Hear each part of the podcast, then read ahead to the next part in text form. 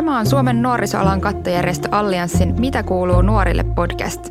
Tässä Allianssin asiantuntijat käsittelevät ajankohtaisia nuorisoalaa puhuttavia teemoja mielenkiintoisten vieraiden kanssa. Tarkoituksena on tarjota tilannekuva sekä tulevaisuuden näkymiä nuorten hyvinvoinnista ja siihen vaikuttavista tekijöistä. Tervetuloa mukaan! Osallisuus. Kaikki sitä tuntuu kannattavan, mutta mitä se konkreettisesti tarkoittaa? Tänään me puhutaan nuorten yhteiskunnallisesta osallisuudesta, eli siitä, että miten nuoret saa tietoa ja voi ilmaista mielipiteensä ja vaikuttaa kaikilla päätöksenteon tasoilla. Ja mulla on tänään kanssani keskustelmassa kolme demokratian puolustajaa, ihan loistavaa asiantuntijaa. Meillä on täällä Lari Hokkanen Demos Helsingistä, Päivi Kurikka Kuntaliitosta ja Riina Pulkkinen Sitrasta. Tervetuloa. Kiitos. Kiitos. Lari on ajatuspaja Demos Helsingin konsultti ja hänen ydinosaamistaan ovat yhteiskunnalliset kokeilut ja tieteen yhdistäminen politiikkatoimien suunnitteluun. Ja Päivi taas työskentelee Kuntaliitossa erityisasiantuntijana ja Päivin vastuulla on oikeastaan koko kuntademokratia Suomessa ja kuntalaisten osallistumisen edistäminen. Riina on johtava asiantuntija Sitra-labissa ja uuden kehittämisen taitaja. Sitra-labin tulevaisuuslaboratoriossa on myös etsitty ratkaisuja lasten ja nuorten eriarvoisuuteen, mikä on iso puheenaihe varmasti tänäänkin. Ja minä olen Virva Viljanen ja työskentelen nuorisolan katteerista Allianssissa osallisuusasiantuntijana. Mun mielestä me voitaisiin ensin aloittaa tämä keskustelu hyvillä uutisilla koskien nuorten yhteiskunnallista osallisuutta. Nuorisobarometrin mukaan nuorten kiinnostus politiikkaan on ennätystasolla ekaa kertaa 20 vuoteen – mitä positiivista on tapahtunut nuorten osallisuuden osalta viimeisen 20 vuoden osalta? Ja Päivi, haluatko aloittaa? Joo, voin aloittaa. No ylipäätään tietysti se, että, että nyt huomataan positiivisesti se, että nuoret, nuoret eivät ole ei-kiinnostuneita politiikasta, vaan että heitä koskettaa tällaiset, sanotaanko, isot ilmiöt – ilmiöt tuota todellakin paljon ja huoli tulevaisuudesta ja näin eteenpäin, että, että miten sitä sitten saataisiin enemmän näkyviin siellä kuntatasollakin, niin sitä, sitä meidän on syytä pohtia. Mutta sitten ihan niin kuin pidemmän kehityksen kaaressa, niin tietysti tämä uusi kuntalaki, uusi ja uusi, mutta kuitenkin nykyinen kuntalaki, kun sinne tuli kirjaus tästä vaikuttamistoimielimistä ja siellä erikseen vaik- mainitaan tuota nuorten vaikuttajaryhmät ryhmät ja erityisesti nuorisovaltuustot, että ne on nyt lakisääteisiä. Eli jokaisessa kunnassa tulee olla nuorisovaltuusto tai muu nuorten vaikuttajaryhmä toiminnassa. Ja nythän se enää oikeastaan puuttuukin vain muutamasta kunnasta. Ja ylipäätään se, että myös Kuntaliitto on saanut olla mukana kehittämässä Nuvien toimintaa, että me ollaan pyritty, pyritty erilaisilla tuota materiaaleilla vahvistamaan sitä nuorten paikallista osallisuutta ja, ja tällä tapaa. Mutta ylipäätään se tietoisuus siitä, että nuoret on tosiaan niin kuin kiinnostuneita asioista ja me yritetään sitten niin kuin hallinnon puolelta mahdollistaa sitä mahdollisimman hyvin. Mahtavaa ja tässä tulikin mainittua nämä nuorisovaltuustot, jotka on lain edellyttämiä ja on to- huomattu, että kun jotain laitetaan lakiin kuntien tehtäväksi, niin sitten alkaa tapahtua. Eli melkein jokaisessa kunnassa on nykyään nuorisovaltuusto. No entä Lari, mitä sun mielestä on jotain positiivista, mitä on tapahtunut nuorten osallisuudessa? Mä oon henkilökohtaisesti tosi iloinen siitä, että käsitys nuorten poliittisesta osallisuudesta, se on ehkä laajentunut, syventynyt ja monipuolistunut, että se nuorten osallistuminen, osallisuus ei ole pelkästään sitä, että osallistetaan nuoria erilaisiin projekteihin, hankkeisiin mukaan, vaan eli kyse ei ole siitä kolmesta tonnista, mitä kunnanvaltuutetut voi antaa sen skedaparkin niin kuin korjaamiseen, vaan ne voi olla myös muulla tavoin niin kuin aktiivisia kansalaisia ottaa tavan sen oikeuden omiin käsiin. Eli ilmastolakot on mun mielestä ihan hyvä esimerkki siitä. Eli tavallaan nuoret ovat löytäneet uusia väyliä eikä suostu ehkä olemaan vaan siinä niin kuin omassa roolissaan, mitä nuorilta odotetaan. Eli se tavallaan käsitys siitä, että mitä nuorten osallisuus on, niin se on laajentunut ja tavallaan nuoret on ehkä itsekin ymmärtänyt, että voi olla niin kuin muillakin tavoin osallinen ja toimia aktiivisesti yhteiskunnassa, niin tällaiset niin kuin jutut, jotka on ehkä lähtenyt laajentumaan nyt suomalaisessa yhteiskunnassa, niin se on aika hieno juttu mun mielestä. Ja sitä pitäisi myös tukea lisää. Joo, aivan samaa mieltä. Riina, tuleeko sulle mieleen jotain positiivisia No mulle tuli itse asiassa aika montakin ja kyllä mä jatkan noin Larin linjoilla siitä, että musta jotenkin se niin kuin näkymä siihen, miten monilla eri tavoilla nuoret voi osallistua, on musta ehdottomasti niin kuin kasvanut. Ja myös niin kuin tietyllä tavalla ehkä niiden niin kuin, ihmisten, sit, jotka myös sitä mahdollistaa, niin siellä on syntynyt erilaisia valmiuksia. Ja tällainen, niin kuin, kun sitä katsoo sosiaalisten innovaatioprosessien niin kuin fasilitaattorin näkökulmasta, eli siitä näkökulmasta, että miten me autetaan ihmisiä tulee mukaan uuden kehittämiseen ja uuden tekemiseen, niin, niin myös esimerkiksi kunnissa on aivan mielettömästi osaamista siihen, että, että miten, miten me voidaan yhdessä ratkaista eri kokoisia haasteita. Ja, ja nuoret myös vastaa tähän huutoon aika hyvin ja, ja vastaa siihen myös eri tasoilla. Et, et samaan aikaan tietysti kaikki tietää Greta Thunbergin siitä, että, että meillä on niin kuin myös olemassa tämmöisiä niin kuin ikonisia nuorisovaikuttajia, joka on kuitenkin aika niin kuin mahtavaa nähdä tässä ajassa. Joo, tästä tuli mahtavia. Että toisaalta myös ne aiheet, mihin nuoret voi vaikuttaa, niin ne on laajentuneet. On tullut uusia vaikuttamisen kanavia ja sitten ehkä tällaisia nuorille samaistuttavia henkilöitä, jotka tekee politiikkaa aktiivisesti, jotka on itsekin nuoria. Lähdetään puhumaan ensin siitä, että missä ollaan nyt nuorten osallisuuden osalta ja – Lari, sä osallistuit pääministeri Sipilän tämmöiseen asettamaan ja professori Juho Saaren vetämään eriarvoisuustyöryhmän työhön. oliko se ihan viime vuonna? Niin tota, tämän työryhmän keskeinen johtopäätös oli, että osallisuus on eriarvoistunutta ja nuorten osallisuus on eriarvoistunutta. Miksi sun mielestä nuorten osallisuuden eriarvoistuminen on riski? Monet yhteiskunnalliset kiinnostavat prosessit on niin sanotusti vähän polkuriippuvaisia. Eli se, mitä tapahtuu aikaisemmin, niin vaikuttaa aika paljon siihen, mitä myöhemminkin tapahtuu. Eli jos meillä alkaa poliittinen osallisuus, osallistuminen eriytymään tosi aikaisessa vaiheessa, niin sitä on tosi vaikea sitten myöhemmässä vaiheessa lähteä korjaamaan. Eli se, se, mitä, se sosiaalinen eriytyminen, mitä tapahtuu aikaisessa vaiheessa, on niin kuin tosi huono juttu myöhempien lopputulosten kannalta. Ja ylipäätään, jos mietitään sitä, että kaikkien – ääntä pitäisi kuulla samalla tavalla, niin jos me ollaan loppu, lopputulos on se, että tavallaan näitä ääniä kuullaan epätasaisesti suhteessa siihen, että minkälainen sosiaalinen asema on, niin se on demokratian kannalta tosi huono juttu ja voi myös näkyä lopu, lopulta niissä päätöksissä, että jos hyvä osaset äänestää enemmän, niin se myös näkyy, näkyy sitten niissä politiikkatoimissa, joita tehdään. Siitä voi tulla semmoinen hyvin epämiellyttävä kierre, eli siinä mielessä pitäisi pystyä vaikuttamaan siihen tota, eriarvoisuuteen poliittisessa osallistumisessa mahdollisimman aikaisessa vaiheessa, jotta se ei sitten kertaannu myöhemmin isommin. Joo, mä oon itsekin omassa työssäni osallisuusasiantuntijana niin huomannut sen, että uudestaan ja uudestaan niin pitäisi puhua enemmän siitä, että miten osallisuuteen kasvetaan ja varhaisemmassa vaiheessa hyvin sellaisella matalalla kynnyksellä tarkastella sitä, että miten kaikki nuoret pääsee mukaan siihen yhteisöön.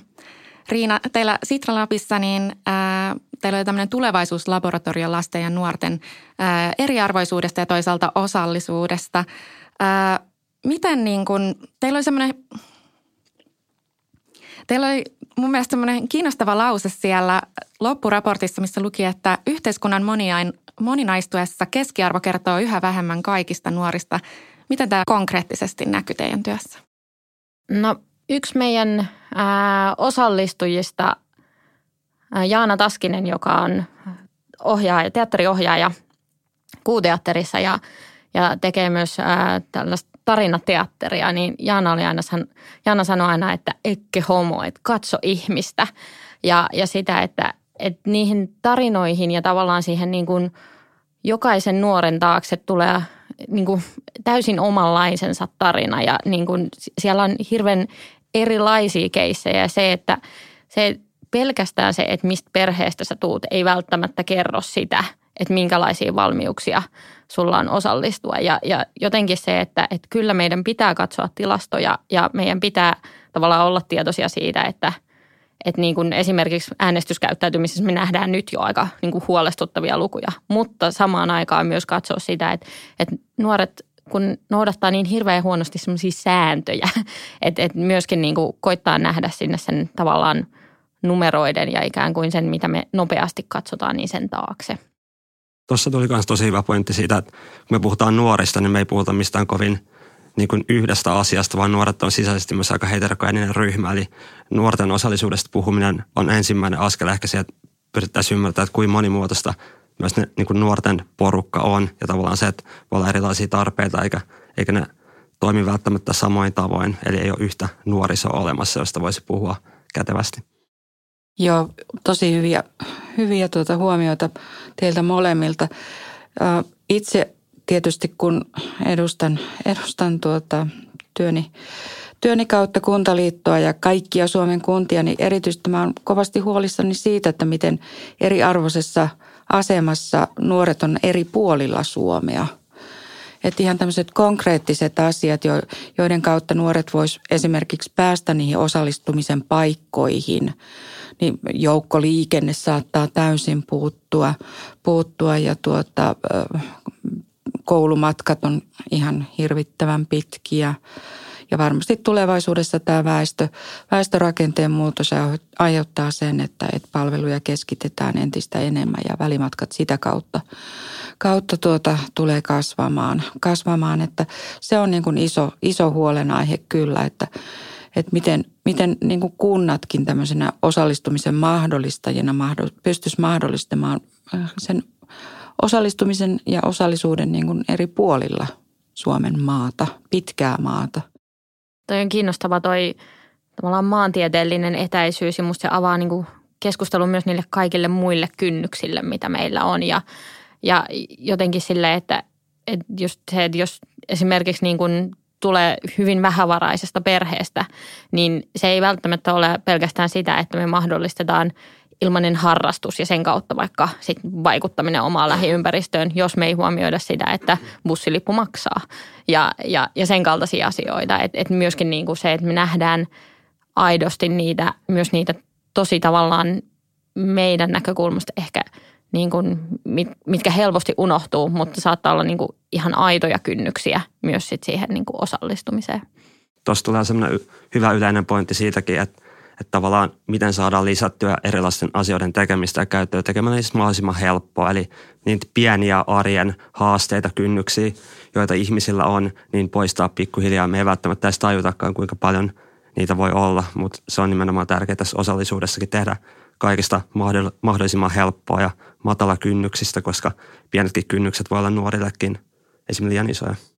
Ja sen vielä nostaisin tässä esiin, että erityisesti kunnissa kannattaa tosi tarkasti miettiä, miettiä tuota sitä, että miten, miten niin kuin erilaiset nuoret ja erilaiset nuoris, nuorisoryhmät niin sanotusti, että heidän äänensä saataisiin myös kuuluviin, kuuluviin, että kehittää juuri sellaisia toimintatapoja ja malleja, joissa ihan niin kuin etsitään niitä nuoria. Otetaan ihan mahdollisimman niin kuin henkilökohtaisia kontakteja ja pyydetään heitä, heitä erilaisiin asioihin mukaan, joissa herkällä korvalla pystytään kuuntelemaan sitä nuoren tilannetta. Ja koska kuntien perusasia on kuitenkin tuottaa niitä palveluita, niin minkä ihmeen takia me ei käytetä tällaisia, tällaisia niin kuin asioita hyödyksemme, jotta me tavallaan niin kuin osataan karttaa sitä, että mitä, mitä syrjämässä olevat nuoret esimerkiksi, minkälaisia palveluja he tarvitsevat. Että he ei välttämättä kaipaa kauheasti uudenlaisia palveluja, uusia palveluja, vaan nimenomaan sitä, että, että se palvelutarjonta kuitenkin niin kuin vastaisi heidän erityisempiäkin tarpeitaan. Että viimeaikaiset keskustelut siitä mielenterveyspalveluihin pääsystä ynnä muusta, niin, niin, niin ne kannattaa ottaa todella vakavasti. Tässä oli loistavaa keskustelua ja pureudutaan nyt vähän niihin kuntiin, koska kun puhutaan osallistumisesta ihan päätöksentekoon, niin on huomioitava, että monesti niistä nuorten elämään eniten vaikuttavista päätöksistä tehdään just kunnissa. Ja silti kun katsotaan vaikka kuntavaaleja 2017, niin siellä 18-24-vuotiaiden äänestysprosentti oli vain 35 prosenttia, eli suurin osa nuorista ei käynyt äänestämässä itse ja sitten se näkyy esimerkiksi kunnanvaltuutettujen keski-ikä on joku 51 vuotta, niin Päivi, mistä sun mielestä nuorten tämä matala äänestysaktiivisuus just kuntavaaleissa johtuu? No sehän on ylipäätään koko niin kuin, äh, kuntalais, kuntalaisten keskuudessa kuntavaaleissa äänestäminen on alhaisempaa kuin verrattuna äh, eduskuntavaaleihin, mutta erityisesti nuorten keskuudessa se on, on hyvin, hyvin alhaista ja siitä totta kai pitää olla huolissaan, mutta kyllä kai se on, että, että niin, että tavallaan se kuntapolitikointi, se kuntapolitiikan niin kuin tekeminen ja asioiden seuraaminen, niin se ei vaan yksinkertaisesti kiinnosta nuoria. Se näyttäytyy hyvin niin kuin suljettuna, kaukaisena ja tavallaan nuoret ei pääse tarpeeksi varhaisessa vaiheessa niihin asioiden valmisteluun mukaan, mukaan että sitten tavallaan niin kuin kaikki päätökset, mitä sieltä valtuusto syytää, niin, niin, niin tuota, niiden vaikutuksia ei päästä etukäteen miettimään, että minkälainen vaikutus tällä ja tällä päätöksellä on esimerkiksi nuoren, nuoren arjen sujumiseen. Että kyllä se vinouttaa päätöksentekoa ilman muuta, että, että keski-ikä on noin korkea ja epäilempää, että tässä on nyt kyllä poliittisilla puolueilla ehdottomasti niin kuin peiliin katsomisen paikka myös sen suhteen, että miten nuoria saadaan ehdokkaiksi tai otetaan puolueiden listoille ehdokkaiksi. Että äh, viime kuntavaaleissa 2017 18-vuotiaita äh, oli ehdokkaina 0,7 prosenttia kaikista, kaikista tuota, äh, kuntavaaliehdokkaista – ja alle kolmikymppisiäkin oli vaan, vaan tuota, tollainen, mitä se nyt olikaan se luku, alle 10 prosenttia. Ja sitten valituksi tulleiden osuus on jo vuosikausia pysynyt niin kuin tos, todella alhaisena, että, että se on ollut tuollaista noin kuutta prosenttia, että kyllähän se – tavallaan vääristää, vääristää sitä tämä hassu ikärakenne kuntapolitiikan tekemistä ja, ja sitä, että minkälaisia päätöksiä siellä tehdään.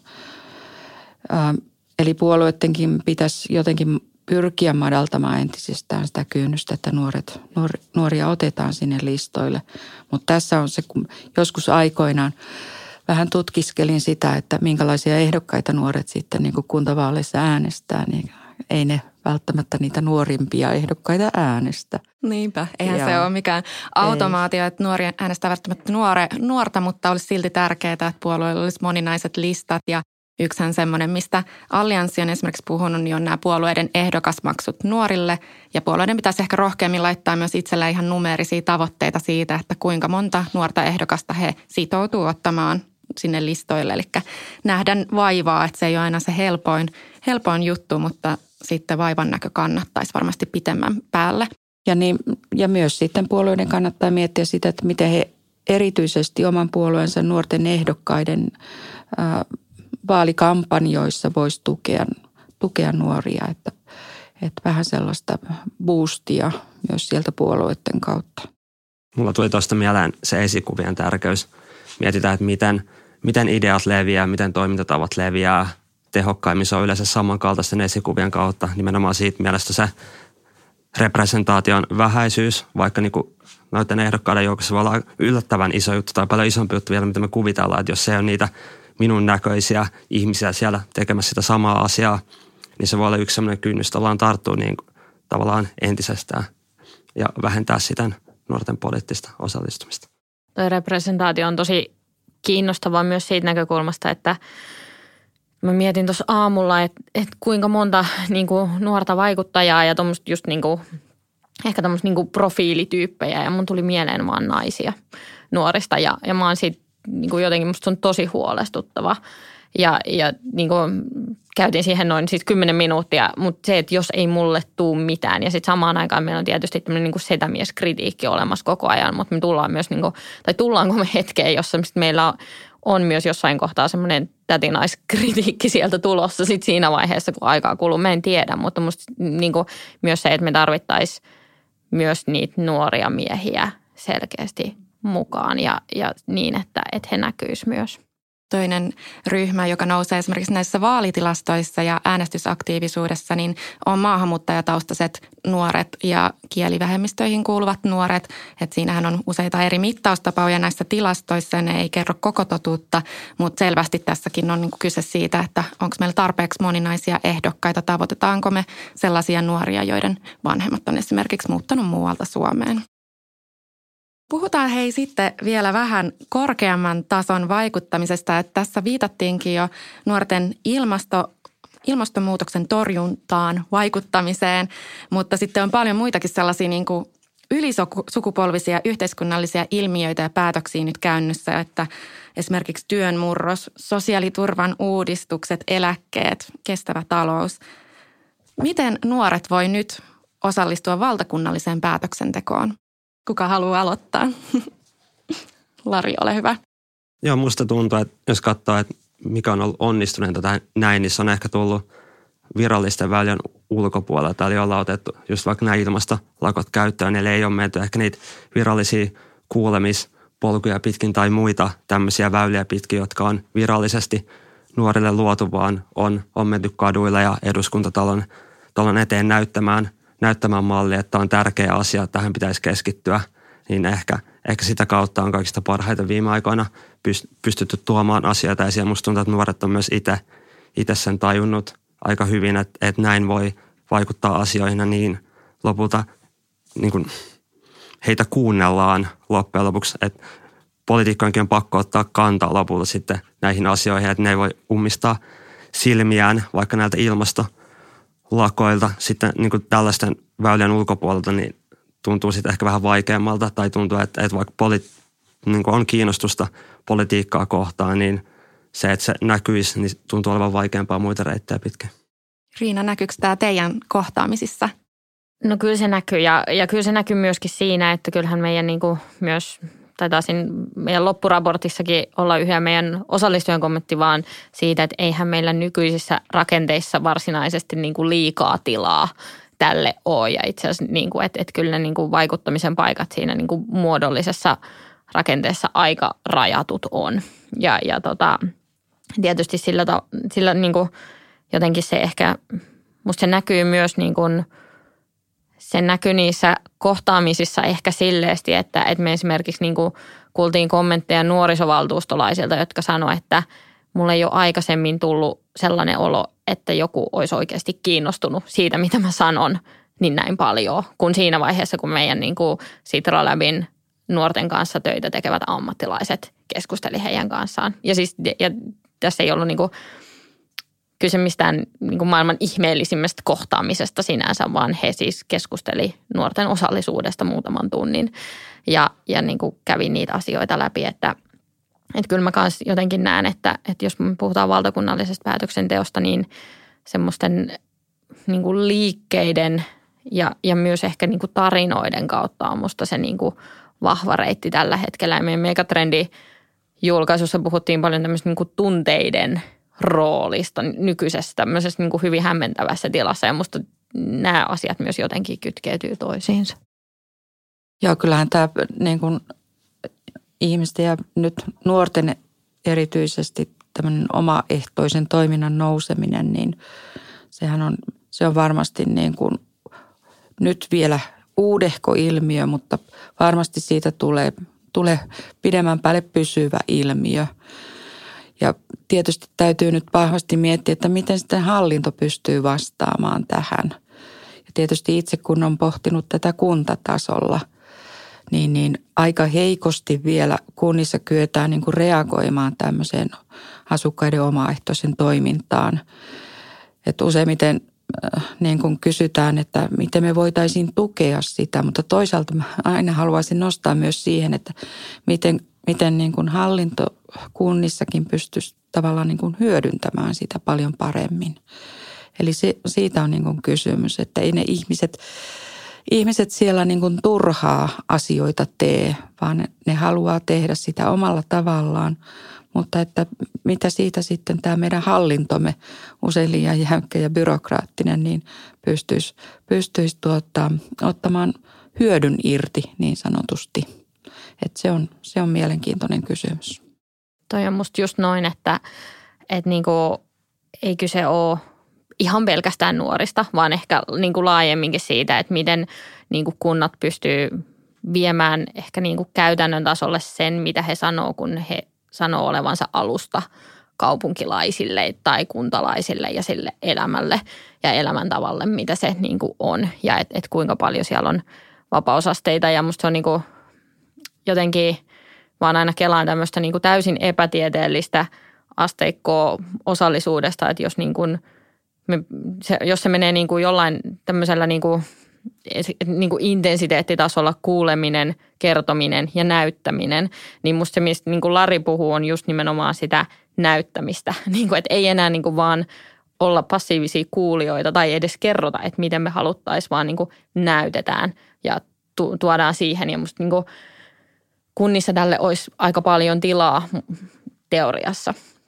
Silloin se osallisuus pitäisi nimenomaan ymmärtää laajemmin kuin silleen vaan, että meillä on tämmöinen poliittinen prosessi ja osallistetaan ihmisiä, jotta me ollaan nyt otettu ne huomioon ja kuunneltu niiden juttuja, mikä voi tuntua vähän kansalaisesta aika tylsältä tavallaan, että, on olemassa joku juttu ja sitten poliitikot, poliitikot voi sanoa, että nyt on osallistettu, nyt on kuunneltu näitä ihmisiä. Eli sen pitäisi nimenomaan mennä vähän syvemmälle ja mahdollistaa ihmisten omaehtoinen poliittinen toiminta ja luoda kaikki rakenteet, jotta tavallaan ihmiset voi olla niitä aktiivisia kansalaisia eikä vaan sellaisia passiivisia alamaisia, jotka käy kertomassa jostain politiikkatoimesta tai jostain prosessista mielipiteensä poliittisen osallisuuden nimissä. Eli miettii vähän laajemmin ja syvemmin sitä, että mitä se osallisuus vaikka kunnassa tai hallinnossa ylipäätään voisi tarkoittaa.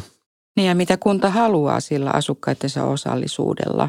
Eli mit, mitä sillä niin kuin loppujen lopuksi tavoitellaan. Nähdäänkö se voimavarana, resurssina vai nähdäänkö se niin kuin välttämättömänä pahana. Että vieläkin tämä niin kuin tavallaan demokratia osallistumisen uusi ja vanha paradigma taistelee keskenään, että kunnissa että liian usein ajatellaan, että, että siellä valtuusto käyttää ylintä päätäntävaltaa ja kuntalaiset on valinneet edustajansa sinne. Ja näinhän se ei todellakaan ole, että sen jälkeen niin kuin kuntalaisilla olisi mitään muuta mahdollisuutta kuin kerran neljässä vuodessa käydä tiputtamassa se äänestyslippu sinne uurnaan ja mikä on tässä jo todettu, että nuoret sitä tekee erityisen heikosti, että kyllä tässä täytyy niin kuin alkaa pohtiin vähän tämmöisiä niin kuin edustuksellisenkin demokratian tulevaisuuden skenaariopolkuja, että mikä se tulevaisuus on ja miten, miten tämä suora osallistuminen, suora demokratia, minkälaiseksi kumppaniksi se halutaan, halutaan tuota kunnissa – että onko se, onko se tuota, sitä, että lyödään näpeille koko ajan vai halutaanko asioita tehdä yhdessä ja hakea niitä erilaisia tavallaan kumppanuuden yhteistyötapoja. Ää, miten nuorisotyössä ja nuorisoalalla voitaisiin tukea sitä nuorten osallisuutta? Päivi, onko sulla esimerkiksi tähän ajatuksia? No sellainen ajatus tietysti päällimmäisenä on, että kun me kasvatetaan ja nämä tulevat nuorisotyöntekijät opiskelevat, niin, niin, niin tuota, kyllähän se siellä koulutuksessa täytyy niin kuin iskostua tuonne selkärankaan niin sanotusti. Eli mahdollisimman laaja ymmärrys siitä, mitä osallisuus, mitä se nuorelle voi tarkoittaa.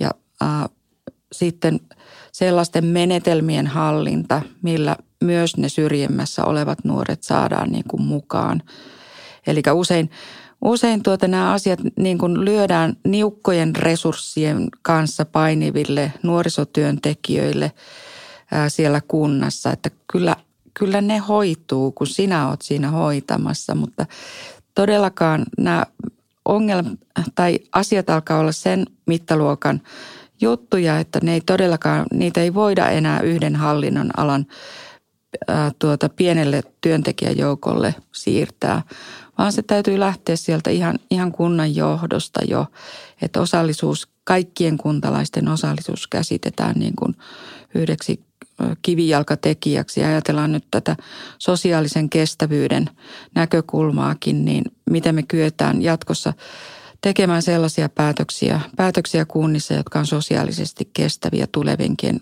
sukupolvien näkökulmasta, niin se on erittäin tärkeä asia. Eli panostasin niin kuin siinä, tässä ajattelussa siihen, että tämä ei ole todellakaan pelkästään sen nuorisotoimialan kysymys, vaan se läpileikkaa kaikki, kaikki kunnan toimialat. Oli kyse sitten ihan mistä tahansa, että se nuorten kuuntelu ja mukaanottaminen herkällä korvalla, niin, niin, niin se, on, se on se ydinkysymys. Mutta eri toten tietysti nuorisoalan koulutuksessa tämä tulee huomioida. Mm.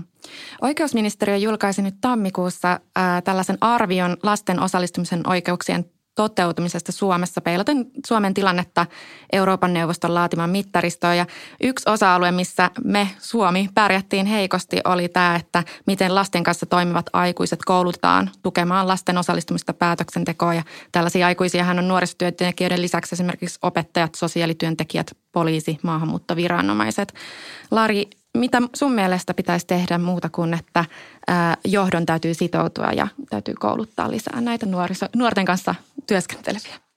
Sen verran täytyy kompata tätä äskeistä pointtia siitä, että täytyy olla varovainen sen suhteen, että annetaan viranomaisille ja virkahenkilöille lisää tehtäviä. Tavallaan niin kuin annetaan sinne vaan, tehkää tota ja tota, tota ja tota.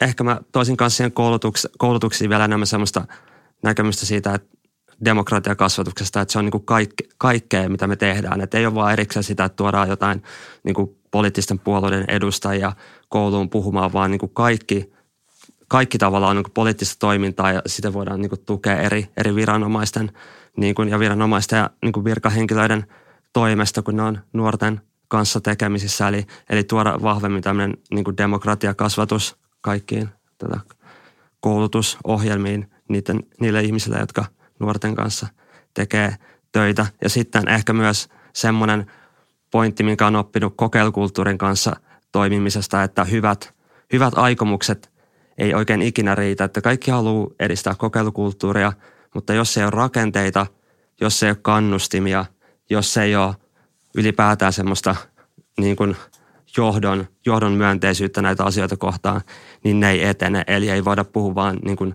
kivoista jutuista, vaan pitää saada ennen kaikkea kannustimet kohdille, jos halutaan edistää myös näitä demokratia-asioita eri viranomaisten toimesta. Riina, mitä ajatuksia sulla nousee, että mitä pitäisi tehdä? Mä en ota kantaa siihen koulutukseen. Musta, ää, Päivi ja Lari siitä jo hyvin niin kuin kommentoi. Mä ehkä pohdin aika paljon nyt niitä kaikkia kunnan muita viranhaltijoita. Ja se on, se on myös johdon kysymys ja se on myös kannustekysymys. Mutta mä ehkä jotenkin, ja tämä on tosi henkilökohtainen kokemus oikeastaan siitä näkökulmasta, kun, kun me tehtiin Sitra-läbiä. Ja alusta pitäen oli ilmeistä se, että ei me voida tehdä sitä ilman nuoria. Että sehän on ihan pöhelöä, että jos meillä on pelkästään niitä ammattilaisia. Ja sitten sen jälkeen niin kun, tavallaan yhdistelmä siitä, että okei, Sitra, meillä ei ole mitään ihan hirveän pitkää track recordia erilaisten nuorten kanssa toimimisesta ympäri Suomea, että miten me sitä tehdään. Ja, ja sitten taas niin kuin aika nopeasti me tultiin siihen, no meillä on onneksi aika hyvä verkosto näitä erilaisia nuorten kanssa teke, työtä tekeviä ihmisiä, nuor, nuorisotyöntekijöitä myös. Ja et, et niin kuin sitä kautta me saatiin siitä jonkinnäköinen niin kuin toimiva paletti, mutta oltiin myös samalla, niin kuin harjoiteltiin sitä tietyssä mielessä niin kuin sitrana, ehkä näin voisi sanoa. Ja tota, musta se mikä siinä – niin kuin sit, että se täytyy tulla myös sieltä tavallaan sen siilon toiselta puolelta. Eli niiltä ihmisiltä, jos me puhutaan vaikka kaupunkisuunnittelusta, niin se, että se kaavoittaja nimenomaan kysyisi sieltä nuorisotyöntekijältä, että hei, voit sä auttaa mua tässä? Että, että niin tämä on semmoinen vaikka lähiö, jos on paljon nuori, ilmeisesti heitä varmaan kiinnostaa se, että minkälainen ä, alue heillä siinä on käsillä tai puhutaan vaikka sellaisen niin kuin lähiökeskuksen suunnittelussa, missä nuoret paljon hengaa – niin sittenhän kyse on ihan sata varmasti se nuorisotyöntekijä tietää, mistä ne löytyy, miten ne saadaan juttelemaan siitä asiasta. Eikä se ole sen ihmeellisempää, mutta myös ehkä niin kuin ihan vaan tehdä siitä tavallisempaa. Loistava pointti. Monissa kunnissa ollaan varmaan hiki otsalla siitä, että kun katsotaan näitä huoltosuhdelukuja ja väestöennusteita ja erityisesti lapsia ja nuoria menetetään valtaosassa kunnista. Eli tämmöinen niin kuin nuorten osallistaminen voisi olla tietyllä tavalla vetovoimatekijäkin, että nuoret sais osallistua siihen, että mihin suuntaan sitä kuntaa kehitetään, minkälaisia palveluita siellä on hyvin laajalla skaalalla. Että esimerkiksi tuossa tuli hyvin tämä kaupunkisuunnittelu yhtenä esimerkkinä. Mutta muutos on aina vaikeaa, niin mitä mieltä, miten me saadaan nämä ää, päätöksiä valmistelevat viranhaltijat kunnissa ottamaan nuoret huomioon? Pitääkö velvoittaa lailla vai onko jotain muita keinoja tähän? Kyllähän se täytyy lähteä nimenomaan tästä niin kuin ajattelu- ja asenteiden muutoksesta. Itse en nyt kauheasti näitä velvoitteita tietysti kunnille haluan lisättävän. Eli siellä nyt painitaan jo muutenkin kaikenlaisten, kaikenlaisten asioiden kanssa ja kaiken maailman suunnitelmien ja strategioiden kimpussa. Eli tuntuu, että tällaiseen niin kuin aikaa, aikaa sitten menee ihan, ihan niin kuin sietokyvyn rajoissa jo varsinkin pienemmissä, pienemmissä kunnissa, mutta että kyllä se täytyy varmaan olla ihan tämmöistä tosi vakalla pohjalla olevaa kansallista keskustelua siitä, että mihin me ollaan, ollaan tässä asiassa menossa ja, ja, ja minkälaisen tulevaisuuden me haluamme meidän nuori, nuorillemme ja miten me otamme heidät tässä vaiheessa jo mukaan. Että, ja toki on kehitetty ö, meilläkin Kuntaliitossa erilaisia työkaluja siihen, että miten näitä päätöksiä voitaisiin niin kuin pohtia yhdessä kuntalaisten kanssa. Eli meillä on tällainen päätösten vaikutusten ennakkoarviointityökalu olemassa, jota soisi, että kunnissa käytettäisiin tosi, tosi laajasti, että se koko ajan sen käyttö leviää. Mutta että siinä nimenomaan niin kuin yhdessä sekä, sekä tuota eri kuntalaisryhmät, nuoret, ää, luottamushenkilöt ja sitten myös asioita valmistelevat viranhaltijat. He yhdessä katsoisivat, että minkälaisia erilaisilla niin kuin päätösvaihtoehdoilla, että minkälaisia vaikutuksia sillä tulee olemaan. Eli kyllä siihen työkaluja ja menetelmiä löytyy se, mutta se, että mikä on sitten niin kuin viranhaltijoidenkin kyky käyttää niitä, osaaminen käyttää niitä, niin, niin, niin siitä, siitä voidaan tietysti keskustella vielä toisenkin podcastin ajan. Se olisi ihanaa, mutta valitettavasti meillä on nyt vain tämä yksi. Joo, mä kanssa niin kun lähtisin sille tielle, että myös kunnille ja hallinnolle kannattaisi näyttää tai pitäisikin näyttää sitä, että mitä, mitä hyötyä myös eri ryhmien mukaan ottamisesta on. Että se nimenomaan se on aika helppoa loppujen lopuksi, ei ole niin monimutkaista. Jos miettii vaikka niin kuin nuorten matalan kynnyksen palveluiden kehittämistä, niin – se on ollut aika yksinkertaisia prosesseja, ollaan vaan otettu nuoret, nuoret mukaan aidosti pohtiin sitä, että mitä ne tarvii. Ei ole tarvinnut mitään hienoja yhteiskehittämisprosesseja ja siitä on tullut tosi hienoja ideoita tavallaan niin kuin yksinkertaisilla prosessilla. Eli, eli varmaan jos haluttaisiin edistää näitä asioita muuten kuin velvoitteiden kautta, niin pitäisi pystyä konkreettisesti näyttämään päätöksentekijöille, että jos te teette näin, niin sillä on myös hyötyä palveluiden laadun, kansalaisten hyvinvoinnin kannalta, että ei nämä muuten nämä asiat leviä pelkästään sillä hyvällä taadolla, että jee, nyt on nuori otettu mukaan enemmän, vaan näyttää, että se myös vaikuttaa lopputulosten kannalta. Mä jatkaisin tuosta myös sen takia, että mua pikkusen hirvittää se ajatus siitä, että sitä pitäisi jotenkin lailla vielä enemmän säätää.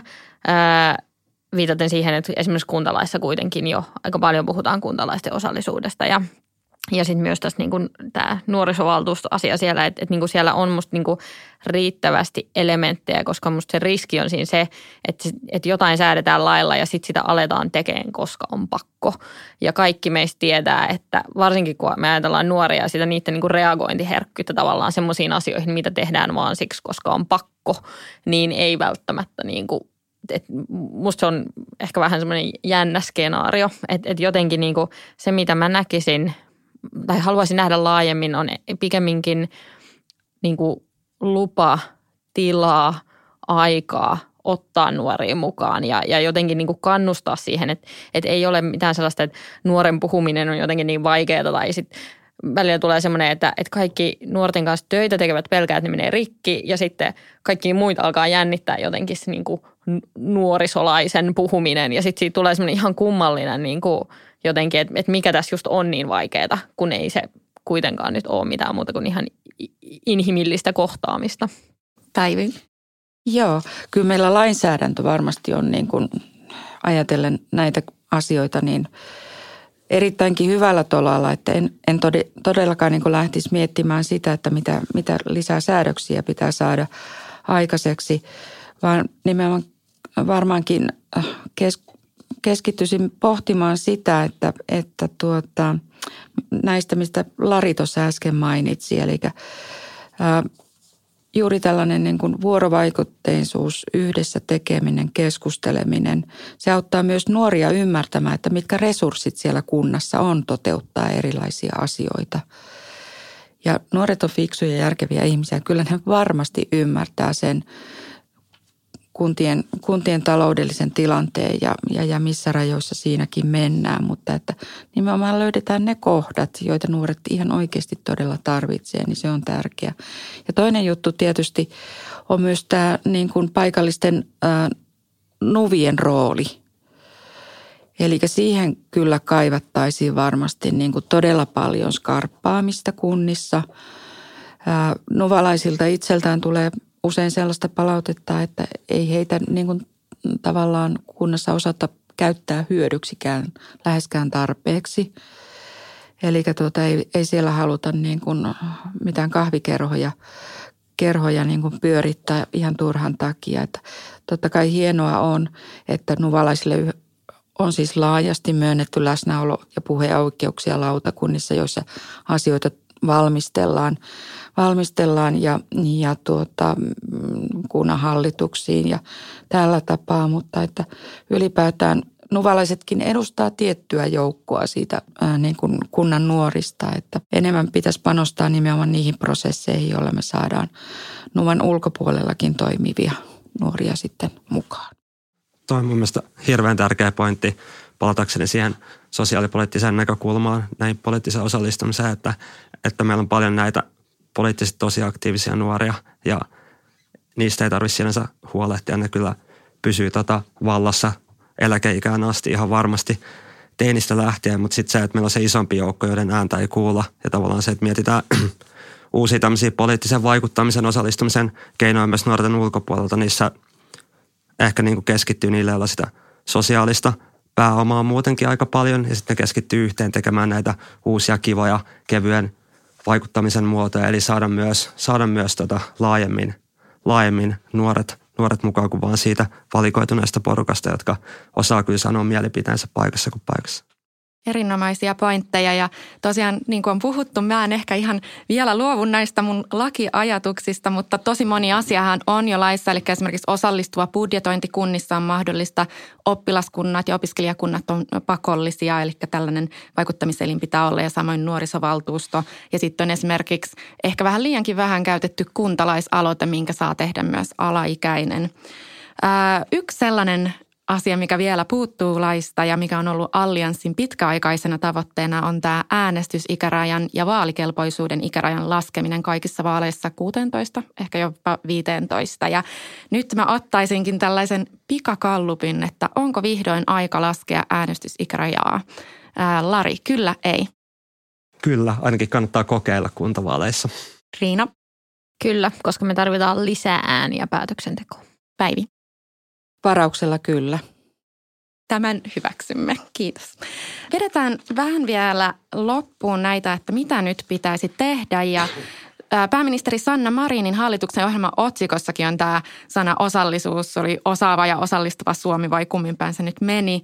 Ja siellä ohjelmassa luetaan kaikenlaista todella positiivista nuorten osallisuudelle. Eli ihan siitä lähtien, että nuorten osallisuus kasvaa, nuorten kuulemisvelvoitetta vahvistetaan, nuorisovaltuutettujen roolia päätöksenteossa vahvistetaan, demokratiakasvatusta kehitetään ja näitä suoran demokratian keinoja edistetään – mitä terveisiä lähettäisitte pääministeri Marinin hallitukselle näiden tavoitteiden saavuttamiseksi? Ja Riina, haluatko aloittaa?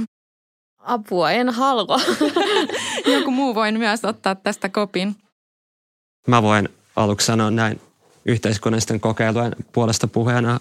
Voi puhua aina sama asia podcastista ja puheesta toiseen, mutta ehkä mun terveiset Marinin hallituksella olisi se, että vähemmän työryhmiä näihin asioihin liittyen enemmän – kokeiluja tekemistä, että että tota, nämä asiat ei ole niin vaikeita, nuorten osallisuus, osallisuuteen liittyvät jutut ei ole, ei ole niin monimutkaisia, eli enemmän demokraattisia kokeiluja. Meillä on demokraattisista innovaatioista paljon esimerkkejä ulkomailta.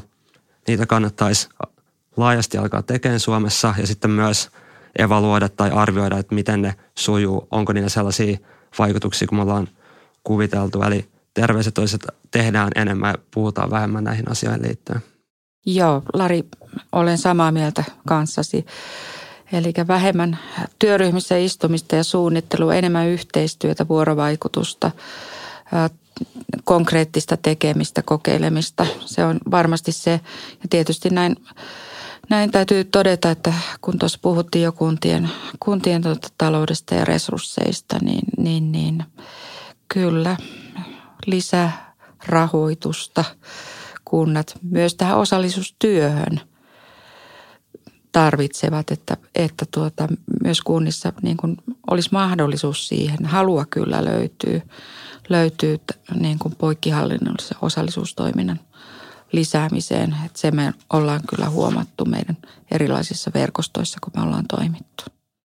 No mä voin nyt tästä niin kollegoista inspiroituneena tässä, niin tota, mulla on ehkä ää, kaksi pointtia, joista toinen on, jatkan tuohon mitä Päivi äsken sanoi sitä, että, että niin empatiavaje on aika usein myös resurssien puutetta. Sitä, että on kiire, puhutaan me sitten sosiaalityöstä tai niin kuin sitten siitä, että, että miten otetaan ihmiset mukaan. Ja, ja nämä kaikki kuitenkin kytkeytyy jossain kohtaa sinne osallisuuteen. Ja, ja on niin kuin vaikea olla kiinnostunut oman kunnan kaava-asioista, jos on koko aika hirveän nälkä. Et, et myös semmoinen niin näiden asioiden yhteen nivoutuminen, joka on varmaan kaikille ihan ilmeistä. Ja sitten se toinen on se, että kun nyt – meidän hallitus on kuitenkin myös kansainvälisesti kiinnostava ja katsotaan aika tarkkaan sellaisena erilaisena esimerkkinä, niin sit olisi kiinnostava nähdä semmoinen walk to talk. E, eli miten myös meidän hallitus voisi jotenkin itse kuulla nuoria tai tehdä niin kuin yhdessä heidän kanssaan. Se olisi kiinnostava nähdä. Todella. Ihan lopuksi vielä, niin otetaan sellainen kierros, että mitä te olette tänään oivaltanut tämän keskustelun aikana nuorten osallisuudesta? Päivi, haluatko aloittaa? Joo, no tämä keskustelu kyllä niin kuin vahvisti sitä näkemystä, että nuorten osaaminen ja nuorten näkemykset on täysin tavallaan niin kuin vielä liian tällainen alikäytetty voimavara. Eli sitä enemmän peli. Erinomainen pointti. Riina, haluatko jatkaa? Joo, voin jatkaa. Mulle se on ehkä myös semmoinen tietty niin kuin, ö, oman tuntuman vahvistaminen siitä, että et, et me tarvitaan lisää nuorille paikkoin näyttää, miten he näkee tulevaisuuden, millainen se tulevaisuus heidän silmissään on. Lari. Tuntuu just siltä, että kaikki työvälineet, kaikki ideat on tässä aika lähellä ja nyt vaan tarvitsisi semmoisen pienen niin kuin, niin kuin tota, kynnyksen ylimenemisen meidän kaikkien osalta, ei nuorten osalta, vaan myös meidän, meidän muiden osalta sen eteen, että nuorten osallisuus kasvaisi. Eli ollaan lähellä, mutta silti aika kaukana, mutta kaikki on tehtävissä. Ja koska mä oon vetänyt tätä keskustelua, niin mä saan tietysti rikkoa sääntöjä ja sanoa kolme asiaa. Ehkä vähän summaten yhteen tätä tämän päivän keskustelua, niin on just tämä nuorten omaehtoisen toiminnan tukeminen, sitten sen niin kuin osallisuuden monikanavaisuus, eli yksi reitti harvoin riittää, vaan tarvitaan monta eri.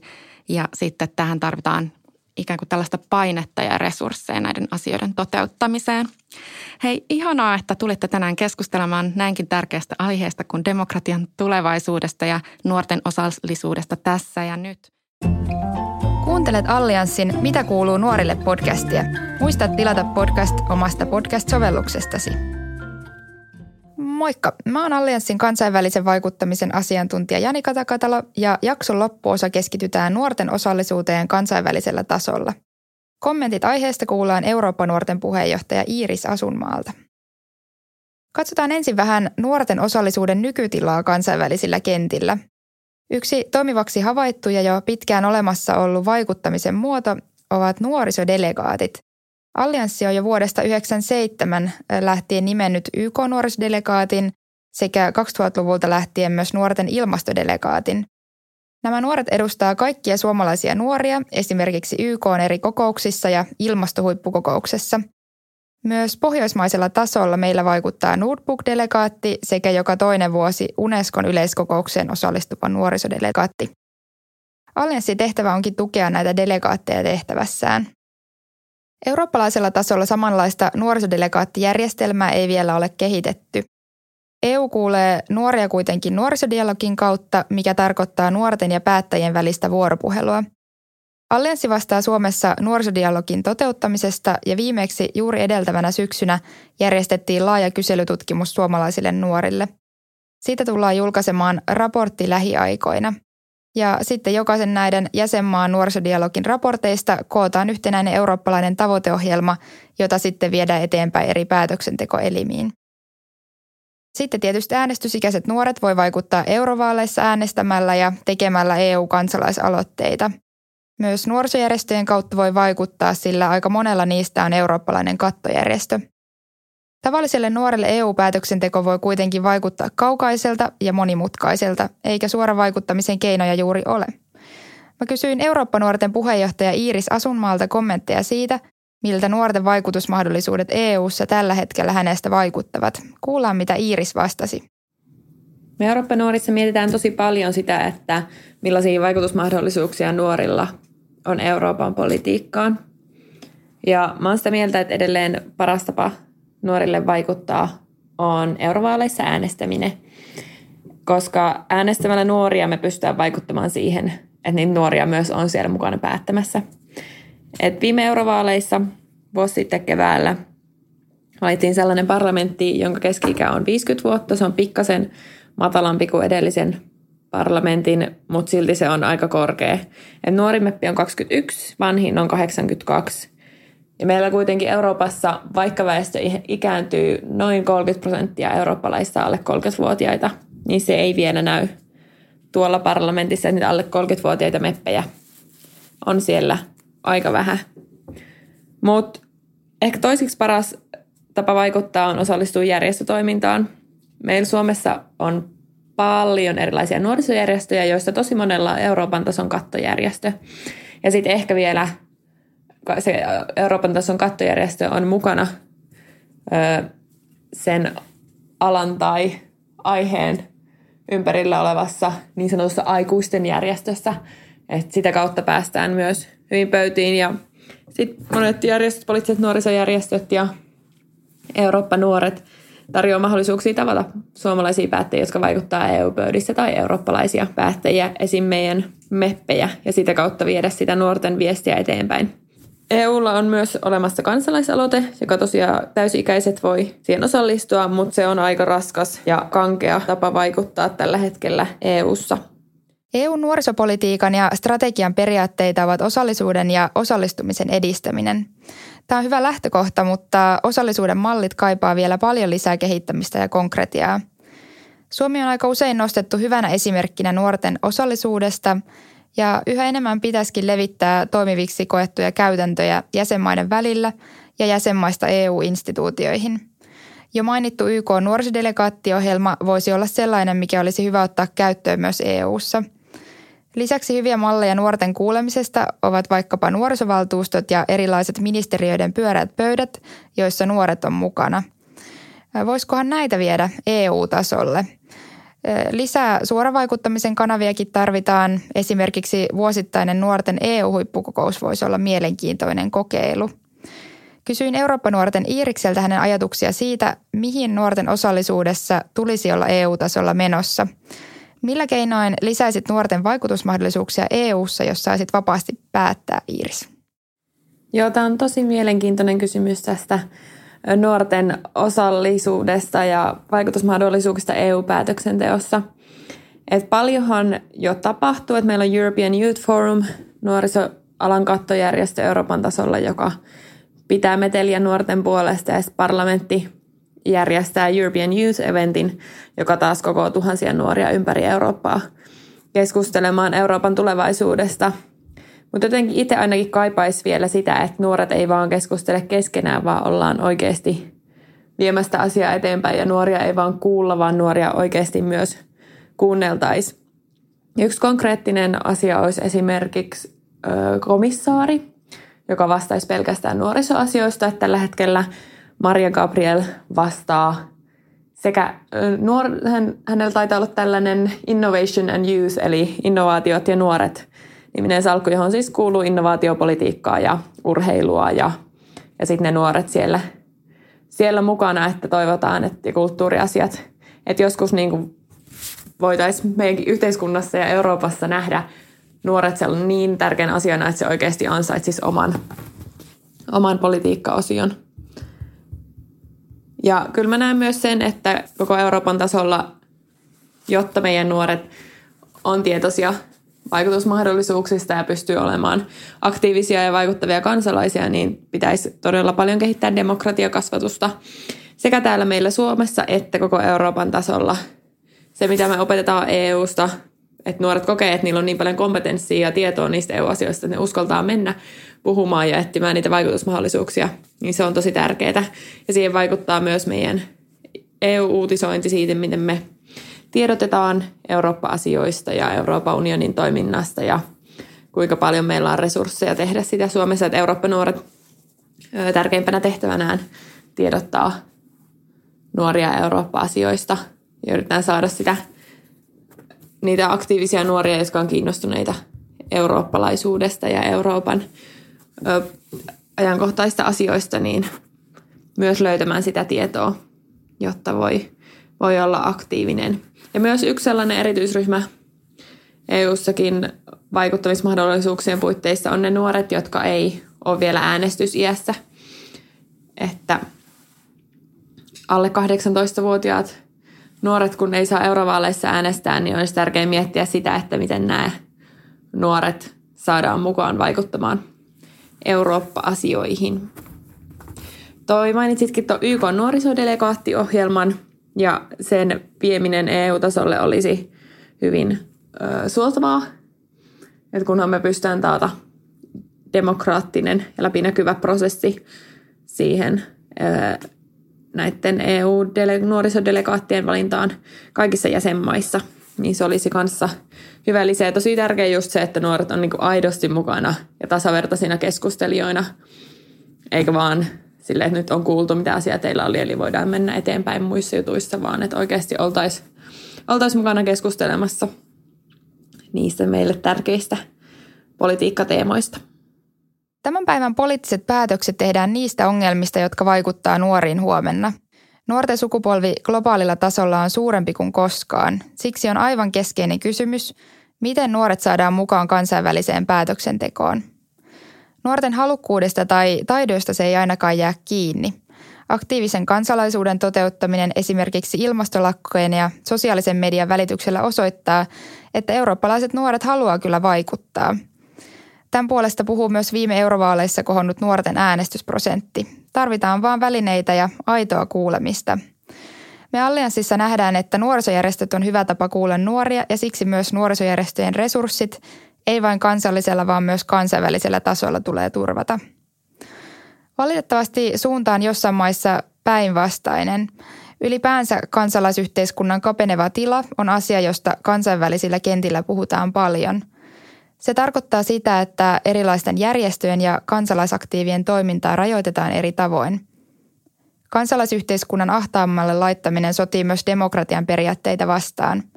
Nuorisojärjestöt on helppo hiljentää viemällä niiltä rahat ja vaikutuskanavat. Onko ilmiö tuttu sulle Iiris? Mitä me voitaisiin tehdä tukeaksemme nuorisojärjestöjä ja niiden toimijoita vaikkapa Puolan kaltaisissa maissa?